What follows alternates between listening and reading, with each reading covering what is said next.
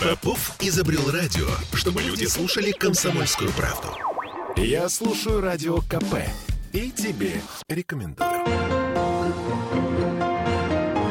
Беседка. На радио «Комсомольская правда». 2022 год пройдет под знаком 350-летия Петра Великого. И сегодня мы говорим о главном его творении – Санкт-Петербурге. Совершенно особенном городе, построенном по специально спроектированному плану. В чем сохраняется и проявляется первоначальный замысел Петра Первого? Как люди и время оживили бумажные чертежи и преобразили генплан за более чем три столетия? И как современные высотные доминанты подчеркивают его культурный код? Обсудим вместе с архитектурным критиком Марией Элькиной и экскурсоводом, урбанистом Павлом Перцем. Мария, в мире, кроме Санкт-Петербурга, по генплану построены, например, Вашингтон, Нью-Йорк, Барселона, Дубай, Шанхай, а в России? Санкт-Петербург – первый город в России, построенный по регулярному плану. Генеральный план – это современное понятие. А, Павел, чем отличается этот город от остальных э, городов России, построенных э, по какому-то другому принципу? Ну, тогда употребляли слово «регулярный». То есть, на самом деле, здесь можно даже больше сравнить с Филадельфией, потому что это город, в котором был заложен определенный концепт, и, собственно, Петр I тоже его закладывал. Если мы сравним с любыми городами не только России, но и Европы, они все по радиальному плану распространялись э, вокруг реки, как правило, кольцами. И вот для петербуржцев начала XVIII века вот эти все прямые перспективы, да, то есть проспектус, прямые улицы длинные, широкие по тем временам, это было абсолютное новшество, и это было самое главное отличие от всех остальных городов России. А какие самые удачные и самые неудачные примеры городов, построенных вот по этому, как вы сказали, плану? Из современных нам там самый великий, да, самый известный пример такого города с регулярной сеткой – это Нью-Йорк, Манхэттен. Я не скажу, что это прям лучший город, да, понимаете, всем нравятся разные города. Но это, наверное, вот такой эм, пример, где планирование дало наиболее яркий и неожиданный результат. Понятно. Ну, то есть, когда Нью-Йорк планировали, это было начало 19 века, его население составляло что-то около 100 тысяч человек. То есть было совершенно непонятно, для кого и как это делается, uh-huh, чем uh-huh. эти все кварталы будут заполнены. Но это казалось вот такое великое предсказание, как написал Рэм Колхас в книге «Нью-Йорк вне себя». Потому что действительно через сто лет Нью-Йорк стал огромным мегаполисом. А, Павел, а вы можете нам сказать вообще, в принципе, когда и кем и почему создавались вот эти регулярные планы и каким образом сейчас актуален этот подход? С древних времен самый известный план – это римский план, который мы можем видеть там даже в Париже до сих пор. Э, Америка – это страна вообще очень концептуальная. Мне в плане регулярности очень нравится Вашингтон. Нью-Йорк, он прекрасен, но он, конечно, это муравейник. А вот Вашингтон, он э, тоже город искусственный, и там все для людей. А как у нас строили города вот в России до Петровскую эпоху? Как везде. по, по, кругу практически. Да? Крепость, э, и вокруг нее начинается город образовываться. Петербург, собственно, точно так же и развивался. То есть была взведена Петропавловская крепость, только потом уже город начал переходить на другую сторону, потому что Петр I же хотел его замысливать на Васильском острове, и, собственно, это вот у нас такой вот мини, не знаю, наш Нью-Йорк, потому что вот эта сетка линий, которая в стране до сих пор прорезанная проспектами, вот это видение Петра Первого, вот он так хотел. А, русские города, да, там были какие-то особенности, но вообще во многом принцип был похож на то, как развивались средневековые города в Европе. Да? Это такое спонтанное развитие, которое мы считаем вроде как хаотичным, но при этом оно учитывает за то огромное количество факторов, которые регулярное планирование раньше не умело учитывать. То есть рельеф местности, как людям удобнее ходить, какие-то привычки, создание каких-то сложных перспектив на пути. И все, что было заложено, оно, по идее, как бы являлось продолжением. А все-таки Петербург был с самого начала каким-то колоссальным технократическим экспериментом. Петр I что считал или подспудно считал, предполагал, что мы возьмем градостроительные практики, физическую, материальную среду, перенесем ее в Петербург, и тем самым мы изменим русскую культуру. Не меняя умы, а меняя э, бытие. От внешнего к внутреннему. Да, от внешнего к внутреннему. Угу. есть, и это в очень большой степени удалось. Да? Но вот эта идея как бы best practice, то, что по-английски называется, она вообще была очень важная для Петра, очень важная для Екатерины, и вообще там все первые сто лет становления Петербурга. Тут хитрая штука. Собственно, что план закладывает? Ведь вот. план не закладывает развитие все. города, да?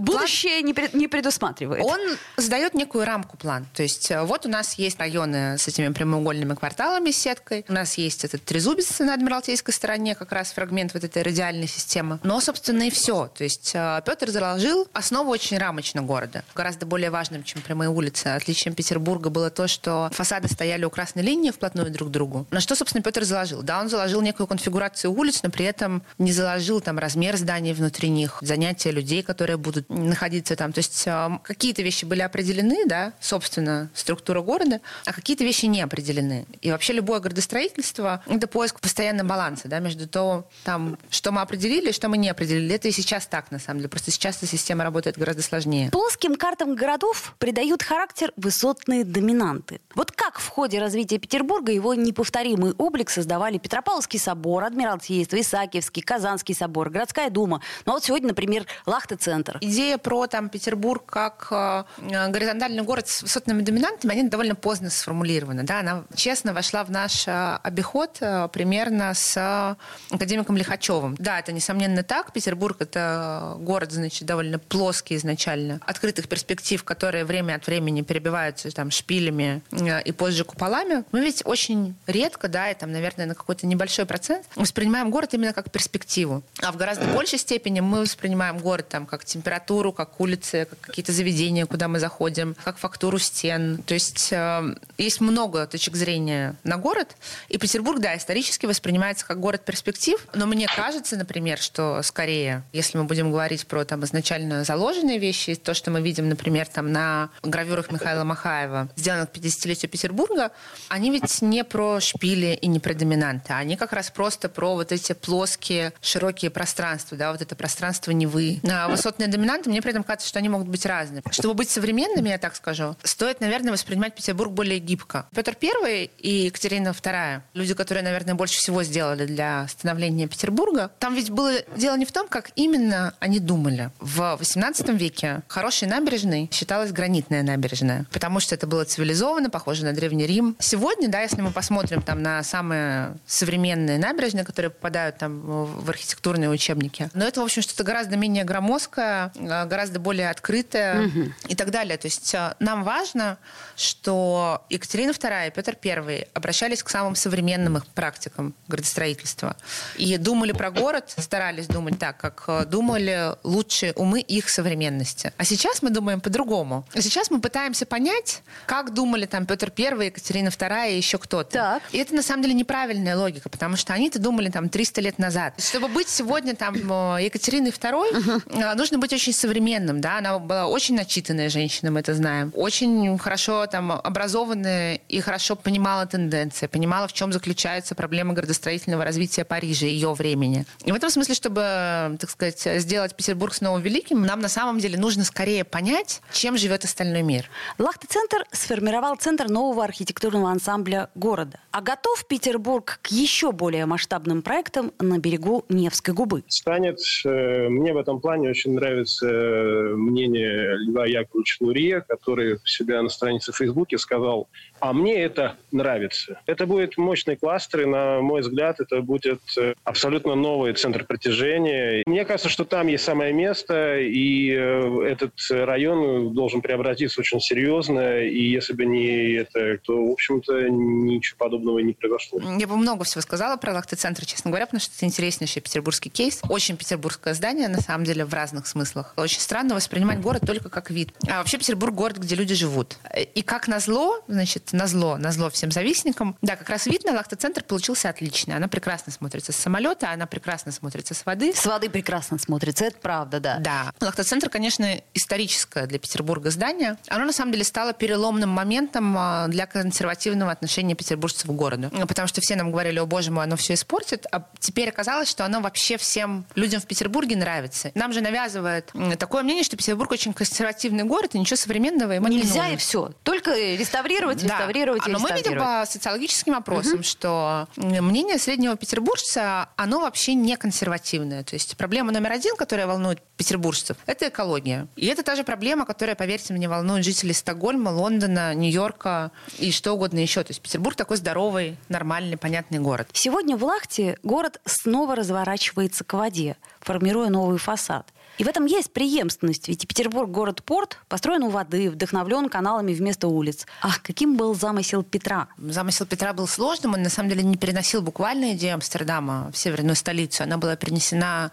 после Петра. Амстердам был экономическим центром Европы. И Петра это, конечно, завораживало. Верфи, судостроение, деньги, и процветания. Лахта-центр задал вектор развития для современной архитектуры? А, во-первых, задал развитие в сторону современности, и это потрясающе здорово. Людям нравятся какие-то высокотехнологичные вещи, людям нравится современность, а, людям а, нравится какая-то эффектная архитектура. Но дальше, мне кажется, эта тенденция должна развиваться в сторону того, чтобы город становился еще более современным. А что значит современным? Современным это значит, чтобы он больше заботился об экологии, чтобы город больше думал про самоштабность того, что строится человеку. И в Лахта-центре это, кстати, есть. А, чтобы все-таки в городе появлялась многофункциональная застройка. Тренд, заложенный Лахта-центром, очень важно правильно понять. Не как то, что мы там хотим еще один эффектный шпиль, хотя, да, Лахта-центр еще один, значит, наш шпиль и высотная доминанта.